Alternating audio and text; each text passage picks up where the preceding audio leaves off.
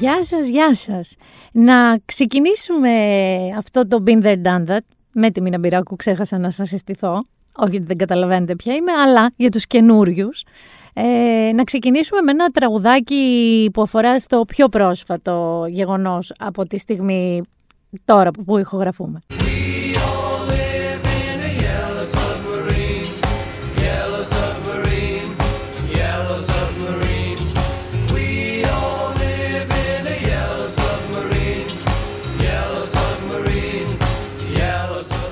Αχ, αυτό το κίτρινο, το κίτρινο, το υποβρύχιο.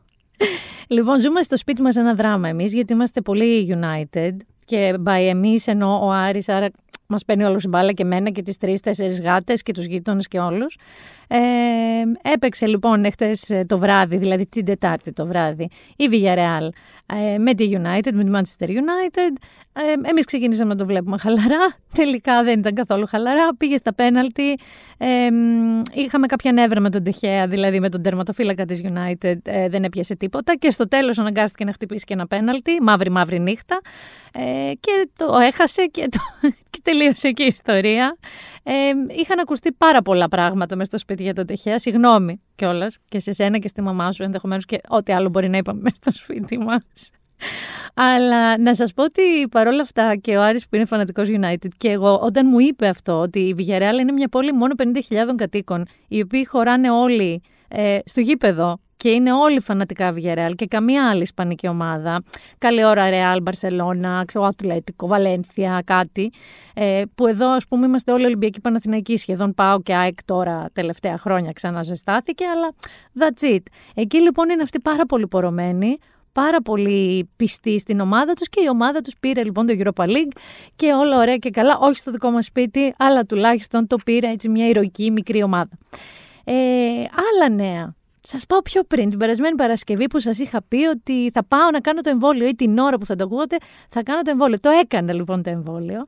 Να σας πω τα πολύ καλά, τα οποία πολύ καλά αφορούν στο εμβολιαστικό κέντρο που πήγα εγώ. Ήμουνα στο Περιστέρι, με είχαν στείλει.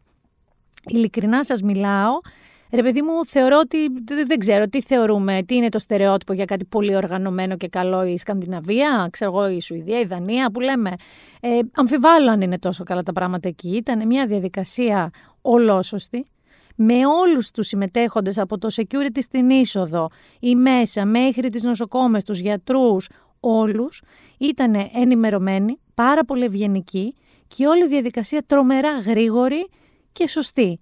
Ε, δηλαδή, πραγματικά να το πω, να πω ένα τεράστιο μπράβο στο πώς. Δεν ξέρω τι εμπειρία είχατε εσείς, γιατί ξέρω ότι συνέβησαν διάφορα στις αρχές με κάποιου σερβερ που πέσανε και μεγάλες αναμονές.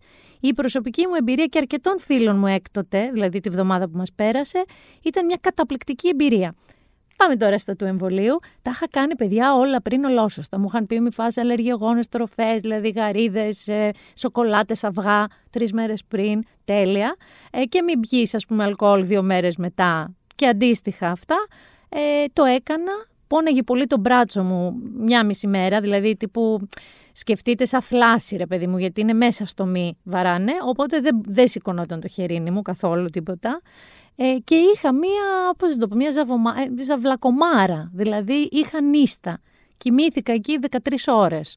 Αλλά αυτό, δεν, δηλαδή τίποτα άλλο. Μετά την Κυριακή πέρασε και το χέρι μου, έφυγε η νύστα, ε, η οποία πιθανολογώ ότι δεν ήταν μόνο λόγω εμβολίου, ίσως επειδή κοιμόμουν τέσσερις ώρες κάθε μέρα εδώ και καιρό. Ε, όλα καλά, όλα καλά. Βέβαια, εδώ θα βάλω ένα τεράστιο αστερίσκο με αυτό που έγινε πάλι χτες, ε, με το AstraZeneca που ξαφνικά η Επιτροπή Εμβολιασμού, η οποία πραγματικά δεν ξέρω, έχει κάποια κυκλοθυμία, εικάζω. Ε, δεν είναι, είναι αυτό που λέμε είστε σίγουρα γιατρός. Ε, ξαφνικά όμως και αφού έχουν αναγκάσει πολύ κόσμο, μη δίνοντάς τους ε, επιλογή άλλων εμβολίων, να κάνει AstraZeneca, βγαίνει και δίνει μια σύσταση γυναίκες κάτω των 50 να μην κάνουν AstraZeneca.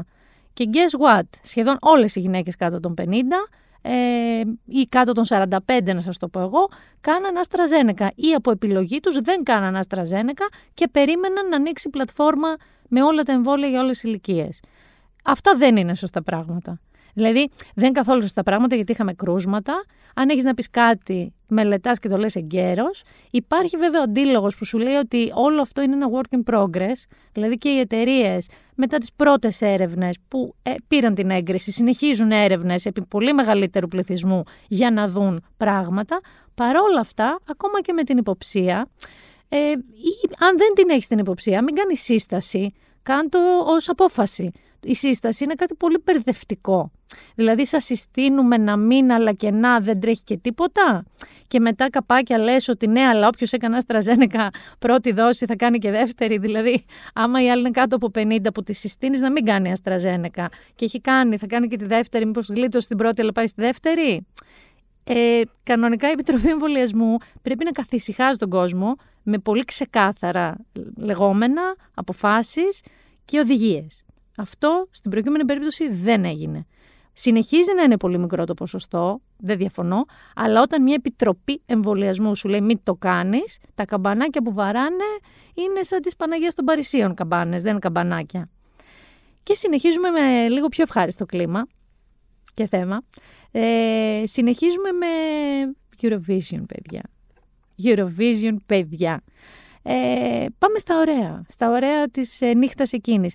Καταρχάς, ή που εγώ ας πούμε είχα καιρό να χαρώ με κάτι μαζικά έτσι που δεν ήταν αθλητικό ας πούμε ή σειρά ξέρω εγώ ή reality ή που πραγματικά ε, ήταν μια καλή Eurovision. Δηλαδή είχε ενδιαφέροντα κομμάτια, είχε μεγάλο, μεγάλο τζόγο να το πούμε έτσι στις ε, βαθμολογίες είχε έτσι σχόλια ανατρεπτικά στα social media, υπέρ πολλών, δεν υπήρχε ένα φαβορή, υπήρχαν πολλοί ε, και τελικά ενώ οι επιτροπές των χωρών ψήφισαν τη Γαλλίδα αυτή που ήταν λίγο με τρίλιες Edith Piaf, λίγο αυτό το πάρ' τη ψυχή μου και πέτα τη στα βράχια και σπάστηνε και διάλυσέ και όλο αυτό το voilà voilà που ούρλιαζε. Και ο Ελβετός που ήταν πολύ καλός performer, αλλά OK. Okay ξέρεις, ζεις και χωρίς αυτό. Ο Γιάννης ηχολήπτης μας μόλις έκανε ένα, ένα eye rolling. Και εμφανίζεται, παιδιά, κάποια στιγμή αυτός που σας είχα πει και θέλω πολύ να πω I told you so, ο Νταμιάνο. Ο Νταμιάνο Νταβίντ και οι Μάνεσκιν. Και γίνεται, να μην πω πιανού, το πανηγύρι του τρελού. Θα πω το πανηγύρι, έτσι. Διότι είναι ένας έξινες αφόρητο, με τα κούνια, με βαμμένα νύχια που είχαν ενοχλήσει τον κύριο Καμπουράκη. Είχε πει, καλά, τι αυτός ο Ιταλός που τα βαμμένα νύχια. Σωστά, κυρία Καμπουράκη, γιατί το είδαμε όλοι και τίποτα. Κανένας έξινες από τα βαμμένα του τα μαύρα νύχια. Τα σπάει με ένα έτσι νου metal, νου rock το λένε το είδος, ας πούμε, ιταλικό στην ιταλική γλώσσα, το GT Boni. Και αρχίζεις και βλέπεις ότι ένα τσουτσούρωμα, ένα τσουτσούρωμα που είναι σαν, σαν το τραγούδι της ε, Θεοδωρίδου. Βάλτε το λίγο, τον Τοριντού. Ήταν μια σπίθα στην αρχή και μιας βροχής ψυχάνα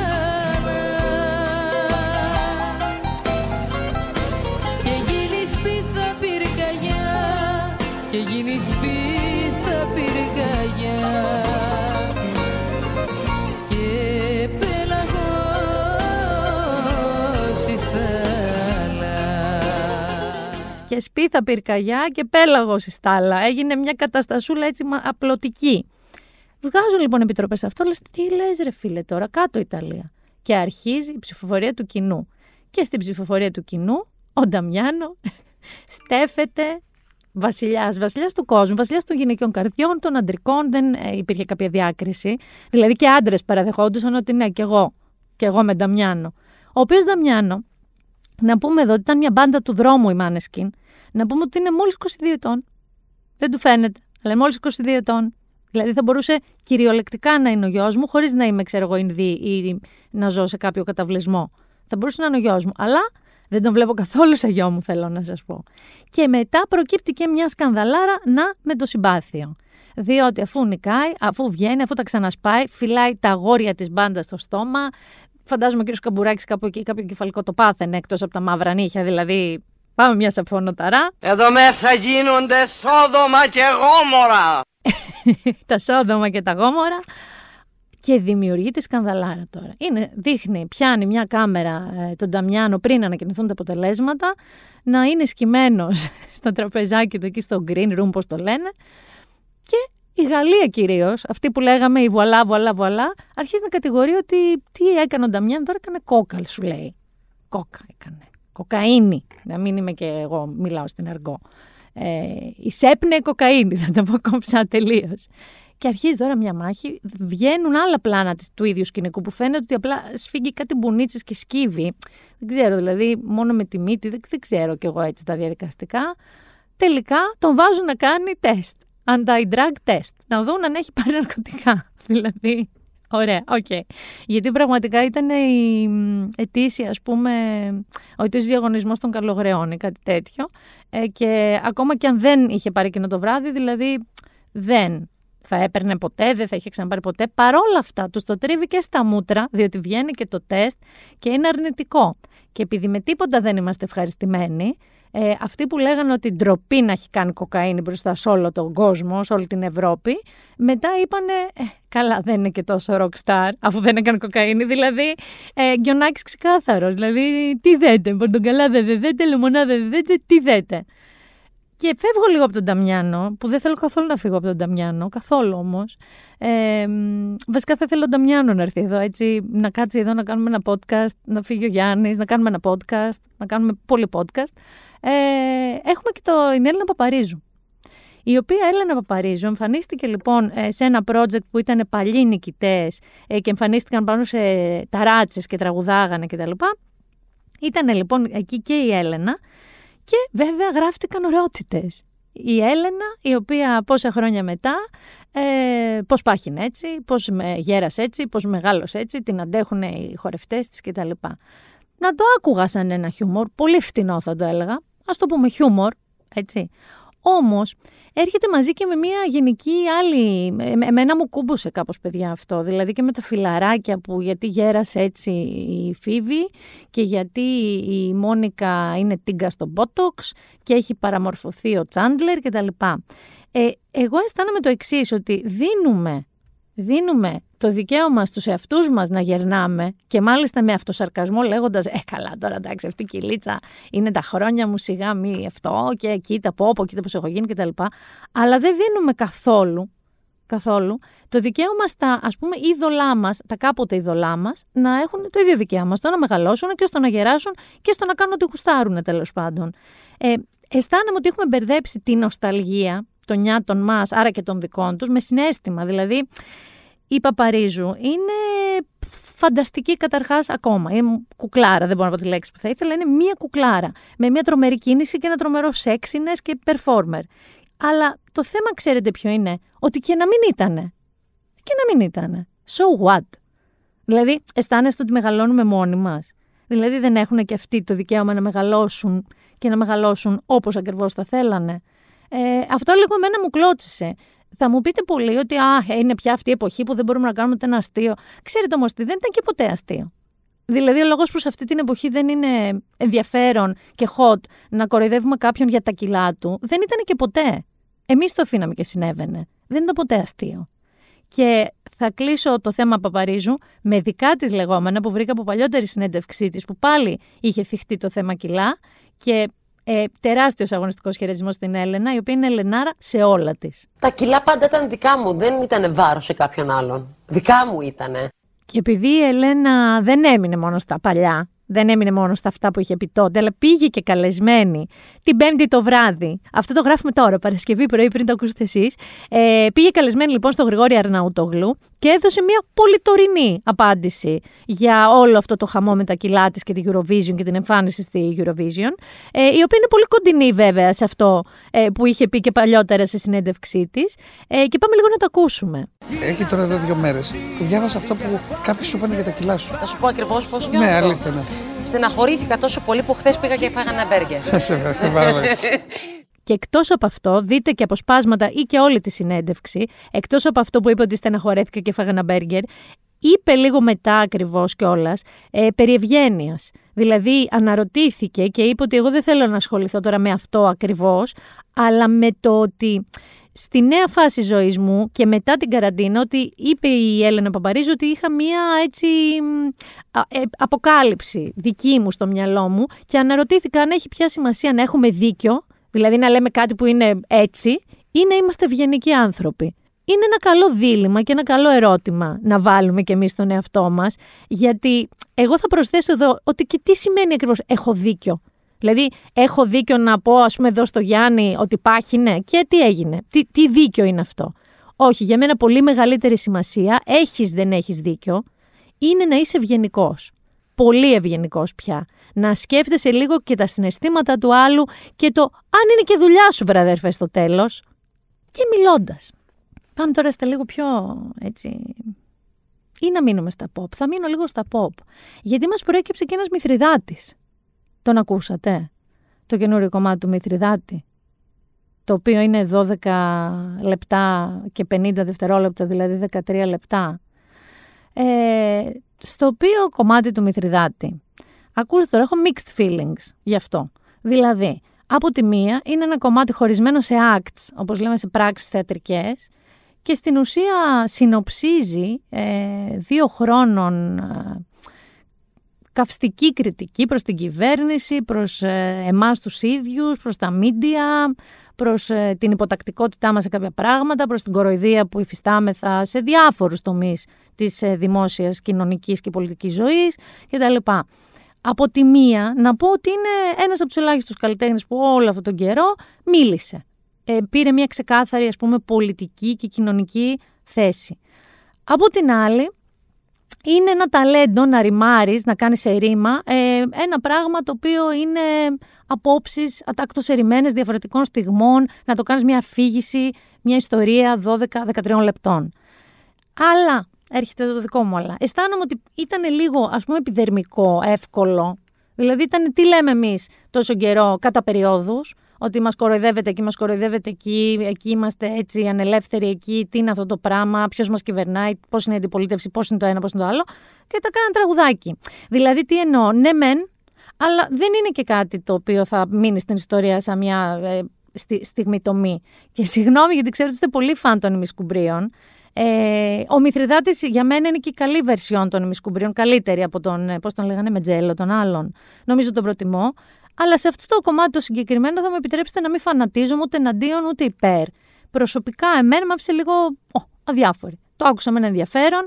Βρήκα ότι έχει ένα ενδιαφέρον καλλιτεχνικά το πώς πήγε από το, ε, να το πούμε, ηρωνικό και μέτα λίγο που είχε παλιά ε, ραπ, ε, στο τωρινό το οποίο ήταν πολύ σοβαρό και με λίγο δάχτυλο σηκωμένο, με ένα χιούμορ δικό του.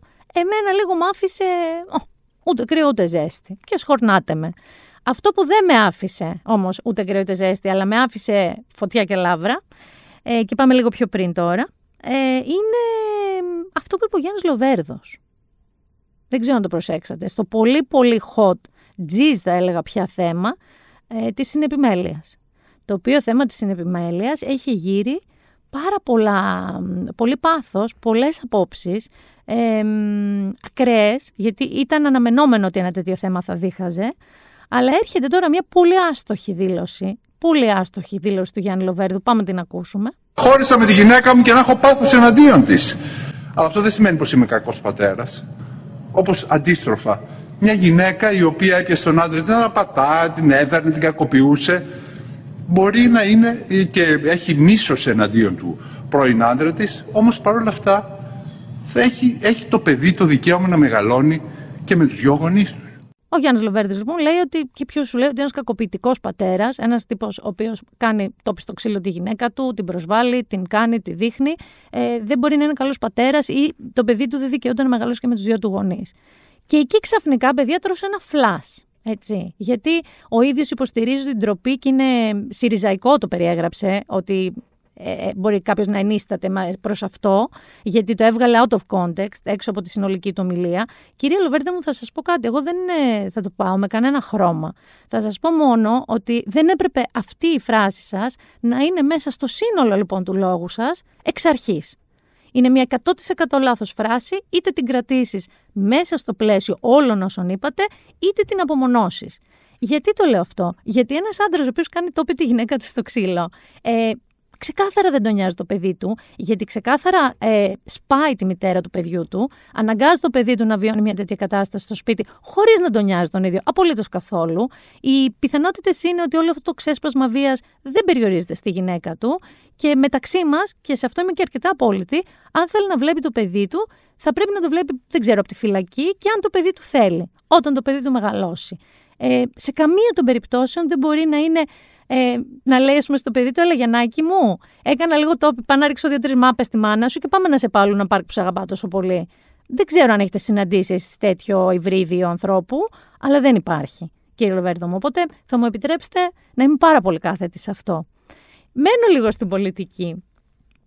Έχει λίγο πλάκα και δεν έχει αυτό τώρα που θα πάμε εκεί. Ο κύριος Πλακιωτάκης, υπουργός Ναυτιλίας, έδωσε και αυτός μια συνέντευξη στα εξωτερικά. Γιατί δεν μας θέλει η Ένωση Ξενών Ανταποκριτών. Πρέπει να σταματήσει να κακοποιεί τους Έλληνες υπουργούς με κάποιο τρόπο, όπως έγραψε και το κουλούρι. Ο κ. Πλακιωτάκη λοιπόν έδωσε μια συνέντευξη ε, όπου όταν ε, κάτι τον ρώτησαν για το ρόλο του, για τη θέση του, για την αυτιλία και ο ίδιος εικάζω προσπαθώντας να σπάσει τον πάγο, γιατί αρνούμε να δεχτώ ότι υπάρχει κάποια τέτοια έπαρση σε έναν άνθρωπο, σε ένα δημόσιο λόγο. Αλλά πάμε να ακούσουμε τι είπε. The most important. The what? The most important minister worldwide. If it's In, the in, biggest. ter- in, in- in terms of shipping. Yes, I mean. at least, yes. at least uh, That- in that- terms of uh, uh, EU. Και αφού είπε σε αυτού ότι είναι ίσω ο πιο σημαντικό υπουργό, επικεφαλή του πιο σημαντικού ίσω υπουργείου του κόσμου, δηλαδή king of everything, έρχεται ο δημοσιογράφος και του λέει να σας δείξουμε όμως και κάτι. Εκεί εσένα, σαν λογικό τηλεθεατή, σε πιάνει ένα σύγκριο. Γιατί ξέρεις ότι υποκλείεται να είναι κάτι καλό ή κάτι που ενισχύει την άποψη ότι είναι ο καλύτερος υπουργός του πλανήτη. Και τους σκάει μία, ένα απόσπασμα από ένα ντοκιμαντέρ στο οποίο συμμετείχε ένας εφοπλιστής, ο κύριος Λασκαρίδης, ο οποίος μεταξύ άλλων είπε αυτά. Uh, this you need to understand well. People who are in shipping don't need the Greek government, don't need the ministry, don't need the IMO, don't need the prime minister. They can sit on the prime minister. ότι δεν έχουμε καμία ανάγκη κανέναν πρωθυπουργό και τον αυτόνουμε τον πρωθυπουργό, we shit, ε, και όλα αυτά τα ωραία. Α, και πριν ακούσει τη δήλωση του κύριου Λασκαρίδη, ε, δείχνει ο κύριος Πλακετάκης και με έναν τρόπο ότι, α, το ξέρω, ο φίλος, ο φίλος. Δεν θυμάμαι το μικρό τώρα για να σας το πω, Πάνος. Ε, ο Πάνος νομίζω λέει, α, ο Πάνος. Και ο Πάνος τον περνάει γίνες 14 και τον λούζει.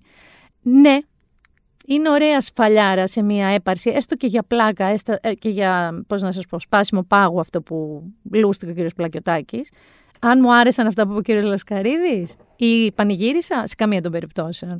Πάρα πολύ προσβλητικά και χιδέα λόγια, ακόμα κι αν είναι έτσι, ακόμα κι αν ο ίδιος το βιώνει έτσι, γιατί είμαι σίγουρη ότι δεν το βιώνουν όλοι έτσι, του χώρου του, είναι πάρα πολύ λάθος, τεράστια έπαρση να μιλάς έτσι δημόσια, σε κάμερα. Και ε, πολύ χιδαίο κιόλας το βρίσκω, αν με ρωτάτε. Και πείτε, μα θέλετε και προύντ, πώς να σας πω, πείτε με και καημένη και μίζερη. Ε, μ, αυτό όμως που δεν είναι μίζερο και πάμε σε καλή τηλεόραση, γιατί αυτή δεν ήταν στο πετσί μας, αυτό που δεν είναι καθόλου μίζερο και καθόλου καημένο είναι μια εκπληκτική παραγωγή και μου δίνω πάσα να πάμε σιγά σιγά στους καλεσμένους μου, γιατί είναι δύο αυτή τη φορά. Ε, είναι και συμμετέχουν σε μια σειρά που σας είπα από το προηγούμενο podcast να τη δείτε. Είναι το 42 βαθμοί στην Κοσμοτέ. Είναι μια σειρά 8 επεισοδίων, crime, φανταστικά γυρισμένη, με πολύ νουάρ σκανδιναβικά στοιχεία. Και τώρα άκου να δεις τι καταφέραμε σε αυτό το podcast. Ο Χρήστος Λούλης και η Έμιλη Κολιανδρή πρωταγωνιστούν στη σειρά. Ο Χρήστος Λούλης κάνει τον αστυνομικό, η Έμιλη Κολιανδρή κάνει τη μεσαία ε, αδερφή της οικογένειας ας πούμε. Ε, είναι παντρεμένοι μεταξύ τους. Ε, αυτή την περίοδο είναι ο ένας στην Ανατολή, ο άλλος στη Δύση. Προσπαθούσαμε να τους συντονίσουμε και καταφέραμε να τους κλείσουμε στο ίδιο σπίτι. Καλό και για αυτούς φαντάζομαι να ειδωθούν λίγο. Σε διαφορετικά δωμάτια, με από ένα τηλέφωνο καθένας και θα μιλήσουμε όλοι μαζί και οι τρεις χωρίς κανείς να είναι δίπλα στον άλλον. Και μετά παίζουμε εσύ ότι η τεχνολογία δεν είναι θαυματουργή. Πάμε να υποδεχτούμε Έμλη Κολιανδρή και Χρήστο Λούλη. Baby, I'm yours. Baby, I'm yours. And I'll be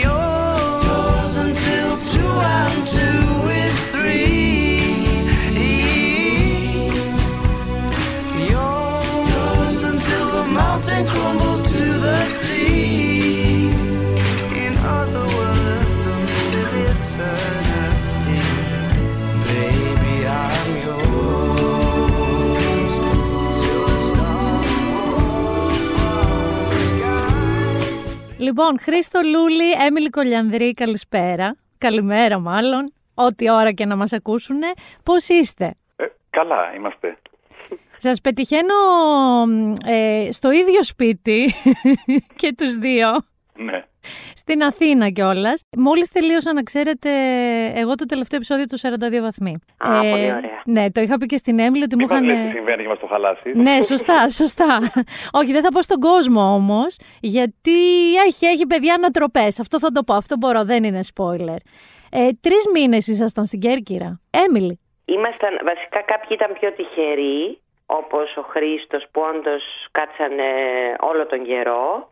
Εγώ είχα, έκατσα για 1,5 μήνα που και αυτό βεβαίως να μην είμαι αχάριστη. Ήταν ένα φοβερό δώρο γιατί σε αυτέ, ξέρεις, φύγαμε από εδώ από την καραντίνα από όλα κλειστά και αυτά και πήγαμε σε ένα μέρος, σε ένα νησί που κάναμε τη δουλειά μας ε, ελεύθερα όσο το δυνατόν γινόταν. Ήταν σαν να ξεφύγαμε λίγο από όλη αυτή την κατάσταση, κάναμε και μια ωραία δουλειά.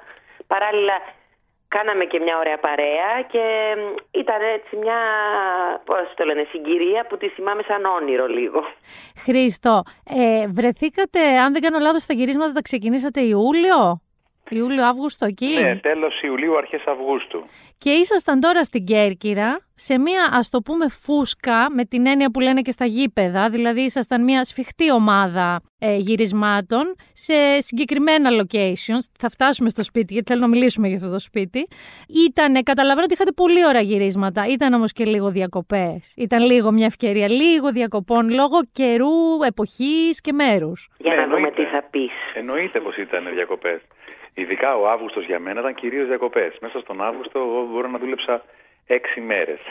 Αλλά όλο τον υπόλοιπο χρόνο του Αυγούστου ήμουν εκεί. Στήριζα πολύ την Έμιλη που Στήριζε, βλέπε κάθε ναι. μέρα. Από, ε, Έμιλη έστελνε φωτογραφίες από θάλασσα, παραλία και τέτοια; Ναι, μα ήταν πολύ αστείο γιατί είχε φέρει και το σαμπ μαζί και ήταν, ε, ξέρεις, πάω για δουλειά. ναι, και πήγαινα Ήταν λίγο πήγα- προκλητικό. Ναι, ήταν λίγο προκλητικό, αλλά παρόλα αυτά δεν με ένιωξε. Είχε φοβερό Χρήστο μαύρισμα στη σειρά, αυτό θέλω να το Ναι. τονίσω. Ναι, νομίζω πως είναι από τα καλύτερα που έχω κάνει στη ζωή μου. Γιατί δεν μαυρίζω και πολύ εγώ. Και Αλλά δεν... ξέρεις, η Κέρκυρα τώρα είναι ένα υπέροχο μέρος. Είχατε ξαναπάει για διακοπές και τέτοια; Ναι, είχαμε πάει και, εγώ έχω πάει και για Πάσχα παλιότερα. Έχουμε παίξει εκεί πέρα με διάφορα θέατρα. Εμένα είναι και η καταγωγή μου η, κατά το ίμιση από εκεί. Α, ναι. Ναι, η μητέρα μου είναι από την Κέρκυρα, οπότε έχω και δεσμούς και αυτά και πηγαίναμε πιο μικρή, πιο συχνά. Ερώτηση. Αλλά ήταν μια πολύ ωραία συγκυρία γιατί ήταν, ξέρεις, δεν ήταν μόνο το ότι είναι καλοκαίρι σε ένα νησί κτλ. Ήταν και επειδή ήταν και με τον ε, κορονοϊό.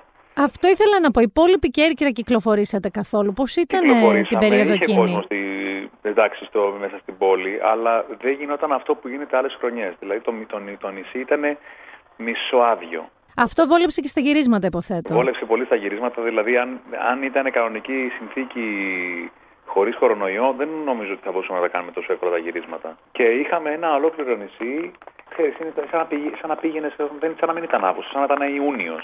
Ναι, είναι Καταλαβαίνεις. υπέροχο. Η αλήθεια είναι ότι και εγώ πέρυσι δηλαδή που έτυχε και έφυγα Ιούνιο για λίγο, δεν έχω, ε, δηλαδή πραγματικά ε, εγώ είχα πάει λίγο κύμολο και ήταν σαν να είναι δικό μου. Δηλαδή δεν υπήρχε κόσμος και σκεφτόμασταν όλοι ότι και στην Αθήνα ακόμα ό,τι γυρίσματα θέλαν να κάνουν σε σύριαλ και τα λοιπά ήταν τέλειες συνθήκες. Όντως, ναι.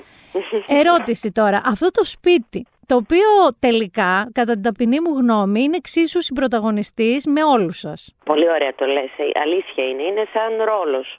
Νομίζω Είναι δηλαδή τόσο- δεν θα ήταν ίδια η σειρά χωρίς αυτό το σπίτι. Ναι. Νομίζω ότι και γι' αυτό επιλέχθηκε η Κέρκυρα, που δεν ήταν και πολύ εύκολο σαν ε, location, γιατί είναι και μακριά. Θα- Θα μπορούσε να βρεθεί ένα νησί πιο κοντά στην Αθήνα. Μμμ. Γιατί ποτέ δεν λέγεται μέσα στη σειρά μ, ότι είμαστε στην Κέρκυρα. Όχι, δεν όχι, υπήρχε ναι. δηλαδή κάποιος συγκεκριμένος λόγος. Αρκούσε να, ε, ένα μέρος με παραλίες και ένα σπίτι. Αλλά νομίζω ότι μόλις το είδανε αυτό το σπίτι, καταρχάς είναι τόσο κινηματογραφικό όσο φαίνεται. Έκανε ο Σαμιώτης αυτή την εξαιρετική δουλειά με το σκηνικό δίπλα, με τον κήπο αυτό, με την πέργολα. Καταπληκτικό ήταν αυτό. Ναι, ναι, ναι. Το τραπέζι, αυτό το οικογενειακό τραπέζι. Ναι, αυτό το φτιάξε αυτός. Έφερε αγάλματα από την Αθήνα. Δηλαδή είχε και το, το σπίτι, έχει, αυτό. το φρόντισε, του έδωσε μια πιο έτσι εγκαταλελειμμένη κινηματογραφική ας πούμε ματιά. Εγώ σκεφτόμουν ότι δεν ξέρω αν έχετε δει το Call Me By Your Name.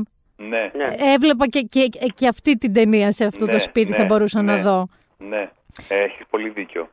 Ξέρεις κάτι, έχει αυτό το σπίτι, τώρα η ιστορία του είναι φοβερή. Πάει πίσω στον 15ο αιώνα Μμμ. Και γύρω στο 18ο αιώνα έγινε ένας σεισμός και λίγο μετατοπίστηκε και το χτίσαν πάνω στο βράχο.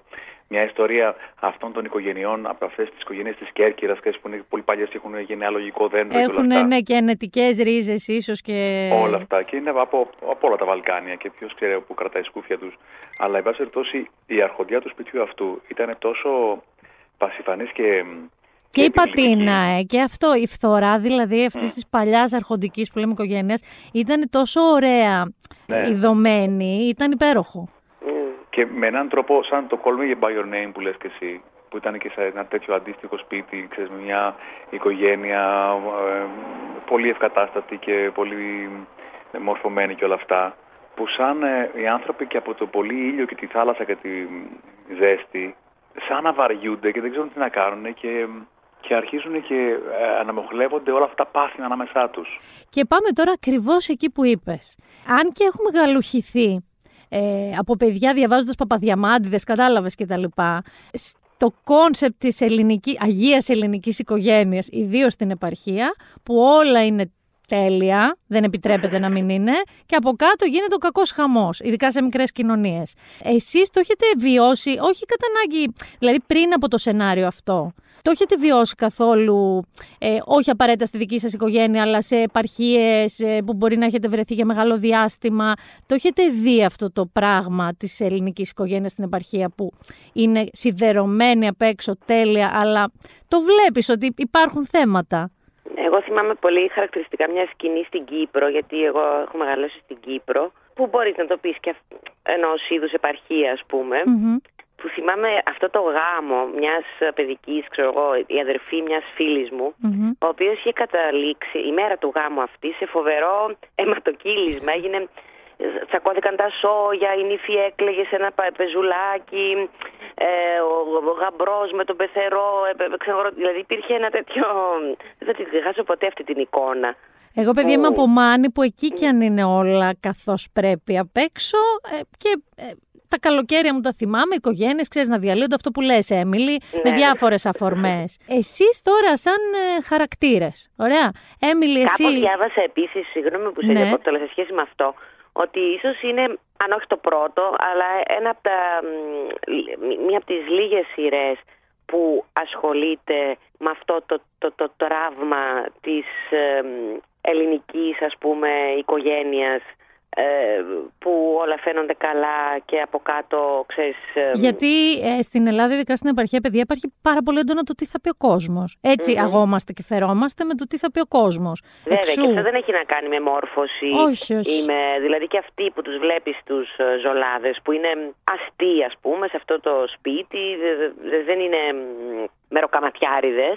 Ναι, ναι. Έχουν όμως και αυτοί αυτό το, το τι θα πει ο κόσμος, ξέρεις, να συγκαλύπτουν τα πράγματα, να έχουν μια... μ, ε, στην κοινωνία ένα όνομα και αυτό... Το κούτελο. Ναι, το αυτό, ελληνικό κούτελο. Χρήστο, διάβασα μία συνέντευξή σου πρόσφατη, ε, νομίζω στο Μονόπολη ήταν, ε, που έλεγες που σε ρωτήσανε για το αν είμαστε έτοιμοι με σειρές όπως το 42 βαθμοί, αλλά και το Σιωπηλοδρόμο, που επίσης ε, πρωταγωνιστής και είναι έτσι κοινού υφάσματος από άποψη είδου, ζάνρ, είναι crime, ότι αν είμαστε έτοιμοι πια για διεθνείς πλατφόρμες. Και είπες κάτι πάρα πολύ σωστό κατά τη γνώμη μου, ότι με ξέρεις Λάνθιμο και Αθηνά, νομίζω, ποιον, ποιον άλλον είχες πει; Τσαγκάρη, Ναι, μπράβο, ναι. Αθηνά Τσαγκάρη. Ε, αυτό το obscure, λίγο το weird ε, ελληνικό είδος, ότι πρέπει να βρούμε μια φωνή. Και η Έμιλη έχει πολύ δίκιο ότι η εντοπιότητά μας, τα χαρακτηριστικά μας ως λαού, ένα από αυτά είναι η οικογένεια και η δομή της εδώ στην Ελλάδα. Θα μπορούσε, πιστεύετε, να είναι ένα από τα πράγματα πέρα από τον ήλιο και τη θάλασσα ε, που έχουμε, που θα μπορούσε να είναι ένα αντικείμενο που δεν έχουμε εξερευνήσει αρκετά ακόμα; Γιατί έχεις δίκιο, Έμιλη, ότι δεν το έχουμε ξαναδεί έτσι. Ναι.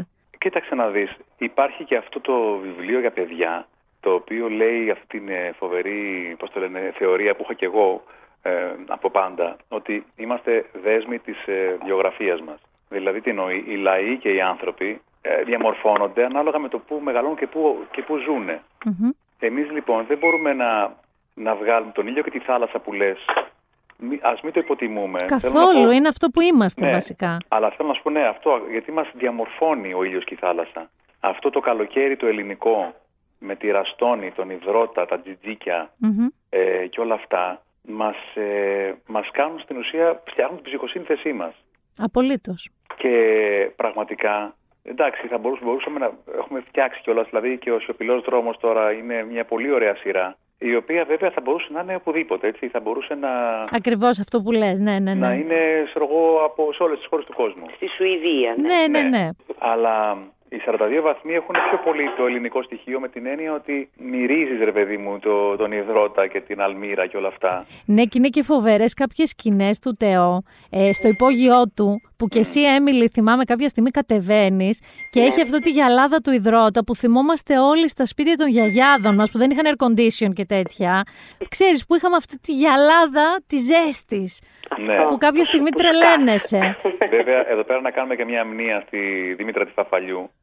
ναι. που έκανε το, το, το, το μακιγιάζ και ήταν συνέχεια με ένα σπρίγκλερ από πίσω και μας έβρεχε για να φαινόμαστε υδρωμένοι. Το οποίο αυτό είναι το φοβερό, γιατί το λέγαμε και με την Κατερίνα τη Λέχου, αφού είδαμε τη, τη σειρά. Που εντάξει, για εμάς τις γυναίκες ήταν και λίγο ε, σοκ αυτό, γιατί Ναι. ήμασταν τελείως. Άβαυτες. Ναι, αυτό το άβαυτο δεν ήταν καθόλου άβαυτο. Ποτέ αλλά ρε, ήτανε- εσύ, είναι no make-up make-up, το είναι πιο ένα δύσκολο make-up που θέλει, πράγμα. Ναι, πάρα πολύ ώρα να γίνει και είναι σαν για να σου τονίζει όλες σου τις ατέλειες. Ναι, ναι, ναι. Απολύτως δίκιο. Και ακόμα και οι υδρότες σας, που φαντάζομαι δεν περίμεναν να υδρώσετε συμμετρικά, ε, είχαν αληθοφανείς λεκέδες. ναι, ήταν πολύ δύσκολο και να το βλέπεις και να το... μετά εννοώ να το βλέπεις. Πάμε Ήταν λίγο έτσι, στους ε, ένα σοκ. χαρακτήρες σας. Έμιλη, πρώτα θα έρθω σε σένα. Εσύ είσαι η μεσαία αδερφή από τρεις, η Ελένη. Είσαι κατά τα δοκούντα τα αρχικά τουλάχιστον ε, ένας πολύ καλόβολος άνθρωπος, πολύ ειρηνοποιός, πολύ ρηγμένος. Είσαι λίγο στουρθοκάμιλος, δηλαδή ας μην κάνουμε, ξέρεις, ας μην ξύνουμε τα πνεύματα, παιδιά, ας κάνουμε ότι δεν τα βλέπουμε αυτά που συμβαίνουν. Ε, εν μέσω δυνατών χαρακτήρων που ο καθένας λίγο σε τραβολογάει, η κόρη σου, ο γιος σου, η αδερφή σου, α- όλοι σε τραβολογάνε και μέχρι που κάποια στιγμή κάνεις και εσύ μια έκρηξη και μια επανάσταση κάποιας Ναι. μορφής. Πόσο κοντινό είναι σε εσένα αυτός ο χαρακτήρας. Αν, τον, αν το διάβασα σωστά όλα αυτά τα στοιχεία Πολύ που είπα; καλά, τα είπες όλα πάρα πολύ. Αυτά είναι τα... οι άξονες.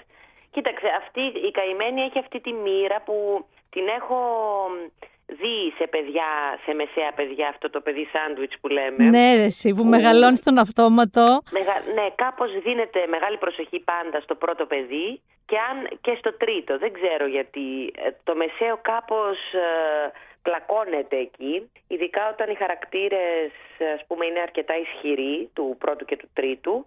Ε, καταντάει έτσι να ρουφιέται και κάπως να ζει τη ζωή του πιο αόρατα.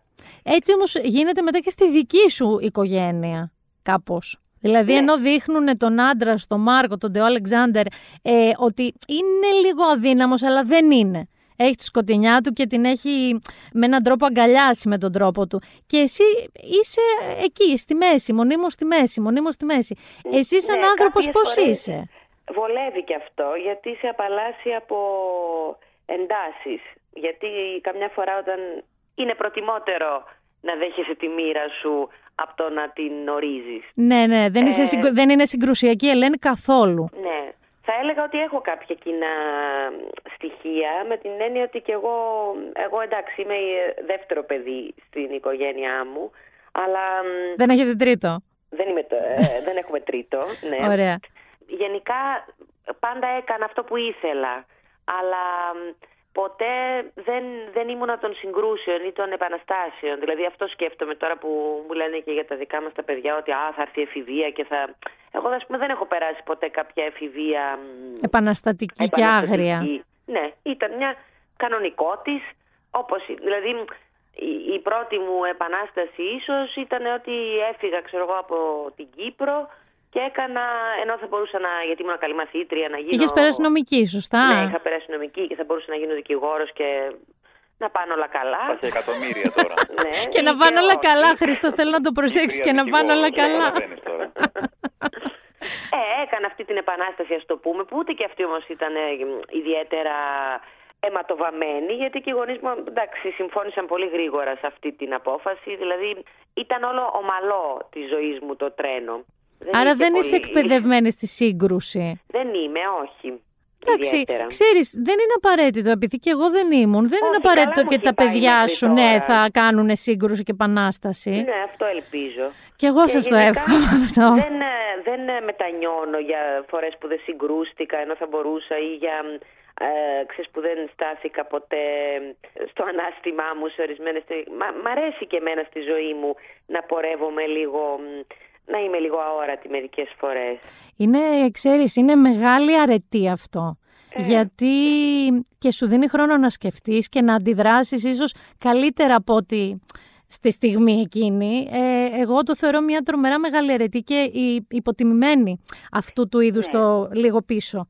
Είναι υποτιμημένη νομίζω, αλλά μ, ξέρεις, είναι τ- τώρα στην ιδιοσυγκρασία του καθενός. Θέλω να πω για να είσαι πραγματικά επαναστάτης και να μ, τα φέρεις ε, τα πάνω κάτω, ε, πληρώνεις και ένα τίμημα. Εγώ μάλλον δεν ήθελα στη ζωή μου να το πληρώσω αυτό το τίμημα και έκατσα λίγο στα αυγά μου, το οποίο δεν με χάλασε καθόλου. Χρήστο, εσύ στη σειρά είσαι ο detective ε, Ναι. που καλείται να λύσει το μυστήριο. Ε, έχεις μια, τουλάχιστον εγώ έτσι όπως το είδα, μια τρομερή αίσθηση δικαίου σαν άνθρωπος. Είσαι έντονος, έντονος, αλλά έχεις μια τρυφερότητα προς την κόρη σου που τη μεγαλώνεις μόνος σου.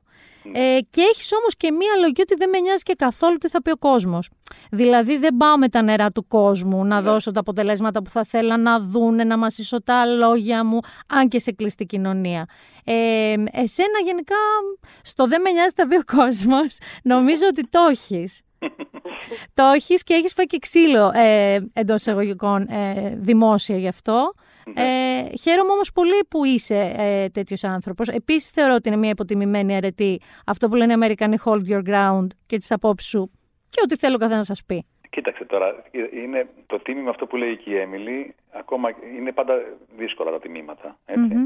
Και το ξύλο όταν το τρως είναι δύσκολο, δεν είναι ωραίο. Ναι, γιατί δεν προλαβαίνεις να σκεφτείς και τι, τι, τι ακριβώς γίνεται, ξέρεις, δηλαδή Όχι, να και δεν- σκεφτείς. και- όχι και δεν, ε, σχεδόν ποτέ δεν, ε, δεν, είναι- δεν υπάρχει ψυχραιμία σε αυτά. Μμμ.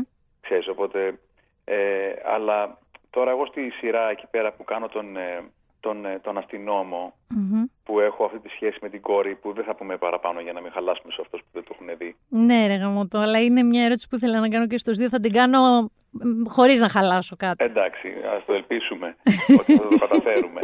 Ε, ε, παιδί μου, κοίταξε, ο- ο- σκέφτομαι εγώ τώρα στο μυαλό μου πώς το είχα δει. Όταν είσαι ειδικά αστυνόμος που μελετάς την ανθρώπινη συμπεριφορά λιγάκι σε ακραίες μορφές, σε ακραίες καταστάσεις και που ε, δεν είσαι και... Είσαι και ένας άνθρωπος του κόσμου, δηλαδή δεν είσαι και τελείως από άλλο πλανήτη και ξέρεις, έχεις και ένα δράμει μυαλό, μπορείς να καταλαβαίνεις τι γίνεται.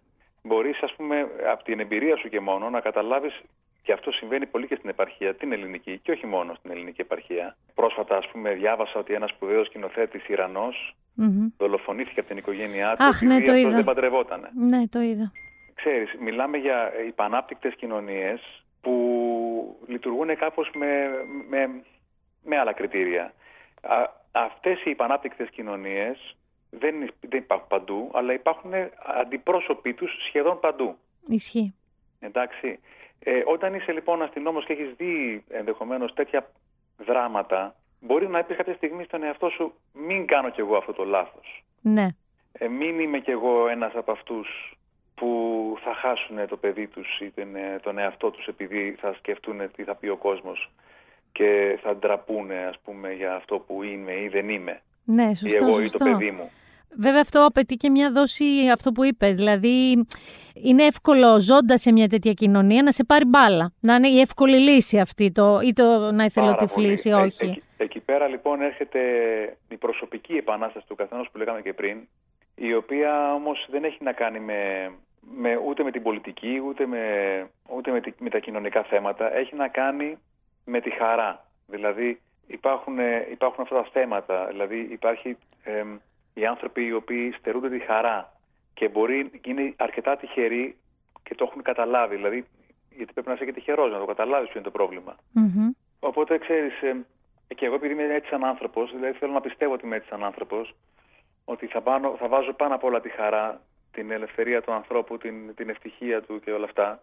Πέρα και από το, το τι λέει ο κόσμος ή τα λεφτά που θα βγάλεις ή, ή οτιδήποτε θες να, να, να βάλεις στο μυαλό σου. Ναι, ό,τι άλλο μπορεί να ορίζουμε εμείς Ναι. ως ευτυχία, ας πούμε. Σκέφτομαι, ναι, ότι ε, ένας άνθρωπος, γιατί αυτές οι σειρές, ξέρεις, είναι ωραίες και γι- γι' αυτό μου αρέσουν και τα αστυνομικά εμένα, γιατί μέσα σε ένα πλαίσιο που πρέπει να λύσεις ένα φόνο ή πρέπει να, να προλάβεις ας πούμε το χρόνο για να μπορέσεις να προλάβεις εσύ να, να, να μην σκοτωθεί άλλος ή οτι- οτιδήποτε, να, να συλλάβεις τον δολοφόνο κτλ. Ε, αναγκάζεσαι και γίνεσαι πιο ορθολογιστής λιγάκι. Βεβαίως. Αλλά Αναγκάζεσαι και, και λιγάκι. πιο ανοιχτός, ξέρεις, στην πραγματική ακτινογραφία των ανθρώπων, στα Ναι. μέσα τους, στα έξω τους, στο τι βλέπεις, να δεις λίγο πιο Ναι. βαθιά. Ναι. Ε, οπότε σκέφτομαι ότι ένας άνθρωπος, γι' αυτό το λόγο μ' άρεσε να κάνω έτσι τον αστυνόμο, ε, ένας άνθρωπος ε, θα ήταν ωραίο να μπορέσει να ανα πάσα στιγμή να κρατάει την ψυχραιμία του και να, να κρατάει τις ε, προτεραιότητές του. Ποια είναι η προτεραιότητά μου, το να είναι το παιδί μου καλά. Να είμαι καλά εγώ με το παιδί μου. Σωστό. Και ότι πάνω απ' όλα η αγάπη. Φαντάζομαι ότι έτσι είστε μέχρι στιγμής και σαν γονείς με τον Αλέξανδρο και της Μαράγδα, τα είπα σωστά τα ονόματα των παιδιών; Τα είπε σωστά. Ε, κοίταξε, φαντάζομαι ότι είστε μια ούτως ή άλλως τη συμβατική οικογένεια με την έννοια αυτού που λέμε της καθημερινής ρουτίνας, λόγω των δουλειών σας και των δύο, που μ, και λείπετε φαντάζομαι από το σπίτι πολλές ώρες και μέρες και περιόδους και οι δύο, ο ένας, θα το δούμε λίγο και αυτό. Αλλά φαντάζομαι ότι αυτό που δίνετε προτεραιότητα είναι και εσάς αυτό. Δηλαδή, επειδή στη σειρά και οι δύο αντιμετωπίζετε κάποιες προκλήσεις με τα παιδιά σας. Ε, και με κάποιο τρόπο κιόλας συνδέονται οι προκλήσεις αυτές. Ε, σε αντίστοιχες περιπτώσεις το έχετε σκεφτεί, αν και τα παιδιά είναι μικρά τώρα τα δικά σας, ενώ τα παιδιά που μιλάμε εκεί είναι ενήλικα ή στην εφηβεία, είναι από εκεί και μετά τέλος πάντων, οι- που αρχίζουν και διαμορφώνουν τι τα δικά τους είναι, θέλω Ναι. και τα λοιπά. Ε, εσείς έχετε ποτέ συζητήσει, σκεφτεί ή είναι μια οργανική πραγματικότητα για σας ότι δεν έχει καμία σημασία τι θα σας πούν μια μέρα τα παιδιά σας, θα είστε εκεί; Έτσι θέλουμε να πιστεύουμε. Δεν ξέρω για την Έμιλη. Πάντως, κάθε φορά που το έχουμε συζητήσει, ε, θέλουμε να πιστεύουμε ότι θα, είμαστε, ότι θα έρθουμε στο ύψος των περιστάσεων σύμφωνα με τα στάνταρτ που έχουμε θέσει εμείς για το πώς πρέπει να είναι ο κόσμος, ας πούμε. Μμμ. Ότι πάνω απ' όλα η αγάπη, πάνω απ' όλα η ευτυχία του παιδιού και η δικιά μας. Σωστό. Από εκεί και πέρα, ξέρεις, τα πράγματα ε, διαμορφώνονται και από τώρα. Δεν είναι μόνο η εφηβεία. Δηλαδή, δεν μπορείς, ας πούμε, Καλά, σίγουρα, ναι, ναι, ναι. Έχεις απόλυτο δίκιο σε αυτό. Ναι, οπότε ξέρεις, με μια έννοια κα- προσπαθούμε από τώρα να φτιάξουμε ένα πλαίσιο ε, χαλαρότητας ας πούμε και ανοιχτοσιάς, να το πω Και έτσι. επικοινωνίας, έτσι, Έμιλη. Ναι, αυτό ακριβώς. Ποιος είναι ο μεγαλύτερος εξομολογητής μέχρι στιγμής στο σπίτι, ενώ σε ποιον συνήθως λένε τα όποια μυστικά έχουν ή νιώθουν ότι έχουν αυτή τη στιγμή; Ε, κοίταξε τώρα τα παιδιά είναι και σε αυτή την. είναι και ο πιο μεγάλος, ας πούμε, που θα μπορούσε να είναι πιο εξομολογητικός. Είναι αρκετά εσωστρεφής Μμμ. σαν χαρακτήρας και ξέρεις, τα λέει διάφορα προσωπικά εκεί που δεν το περιμένεις. Νομίζω και στους δύο δεν υπάρχει... Σε όποιον είναι διαθέσιμο, Σε όποιον βέβαια. είναι ναι. διαθέσιμος, για, για όποιον μάλλον ε, όταν του έρθει αυτού να το κάνει δεν βλέπει ποιον έχει απέναντί του. Είναι η στιγμή για αυτόν που έχει σημασία μάλλον για να ανοιχτεί. Πάντως, ναι, γενικά σε αυτό που λες ότι όντως και από τώρα διαμορφώνονται κάποια... ε, Μπορεί να είναι ρε κάποια παιδί μου και κομμάτια τα ισχυρά του ταλέντα τους. χαρακτήρα. Τα- ναι, η, τα- η ταλέντα. η- Εγώ παρατηρώ ότι ενώ υπάρχει αυτή η διάθεση, ξέρεις, να είσαι ανοιχτός και να, μ, να είσαι φίλος και να, εί- να σπρώξεις τον άλλον προς, προς εκεί που του αρέσει, να βρει, αυτό νομίζω είναι το πιο σημαντικό που έχει να κάνει ένας γονιός και το σχολείο, να, να, σπρώκ, να ανακαλύψεις του παιδιού τη κάθε ενός την κλίση του και να το σπρώξει προς τα εκεί. Αυτό δεν σημαίνει απαραίτητα ότι θα είναι τα μαθήματα, μπορεί να είναι ένα σπορ, μπορεί να είναι απλώς Ναι, βέβαια, βέβαια. νιώθω ότι καμιά φορά μας παίρνει μπάλα και ίσως αυτό έχει να κάνει και με την παιδεία που είναι έτσι μ, κάπως απρόσωπη ας πούμε. Υπάρχει ένας στόχος κοινός για όλους Ακριβώς. και κάπως και εμάς μας βλέπω, επειδή αυτό που λες δεν έχουμε μια μ, ησυχία στην καθημερινότητά μας και μια ρουτίνα ε, που μας αφήνει και μέρες έτσι να καθόμαστε και να βαριόμαστε ή να είμαστε λίγο πιο... σαν να τους πιέζουμε κι εμείς να μπουν λίγο στο δικό μας τρέξιμο γιατί ξε- ξέρω εγώ, ε, σήμερα θα είμαι για δύο ώρες εδώ, γιατί μετά έχω την πρόβα και μετά... Άρα έλα να και- διαβάσουμε, ξέρω εγώ. Πρέπει να Ή ένα- διαβάσουμε. Ναι, και κάπως νιώθω ότι χάνουμε στιγμές που είναι πολύ πιο ουσιαστικές από το να κάνει την αντιγραφή και την ορθογραφία του ένα παιδί.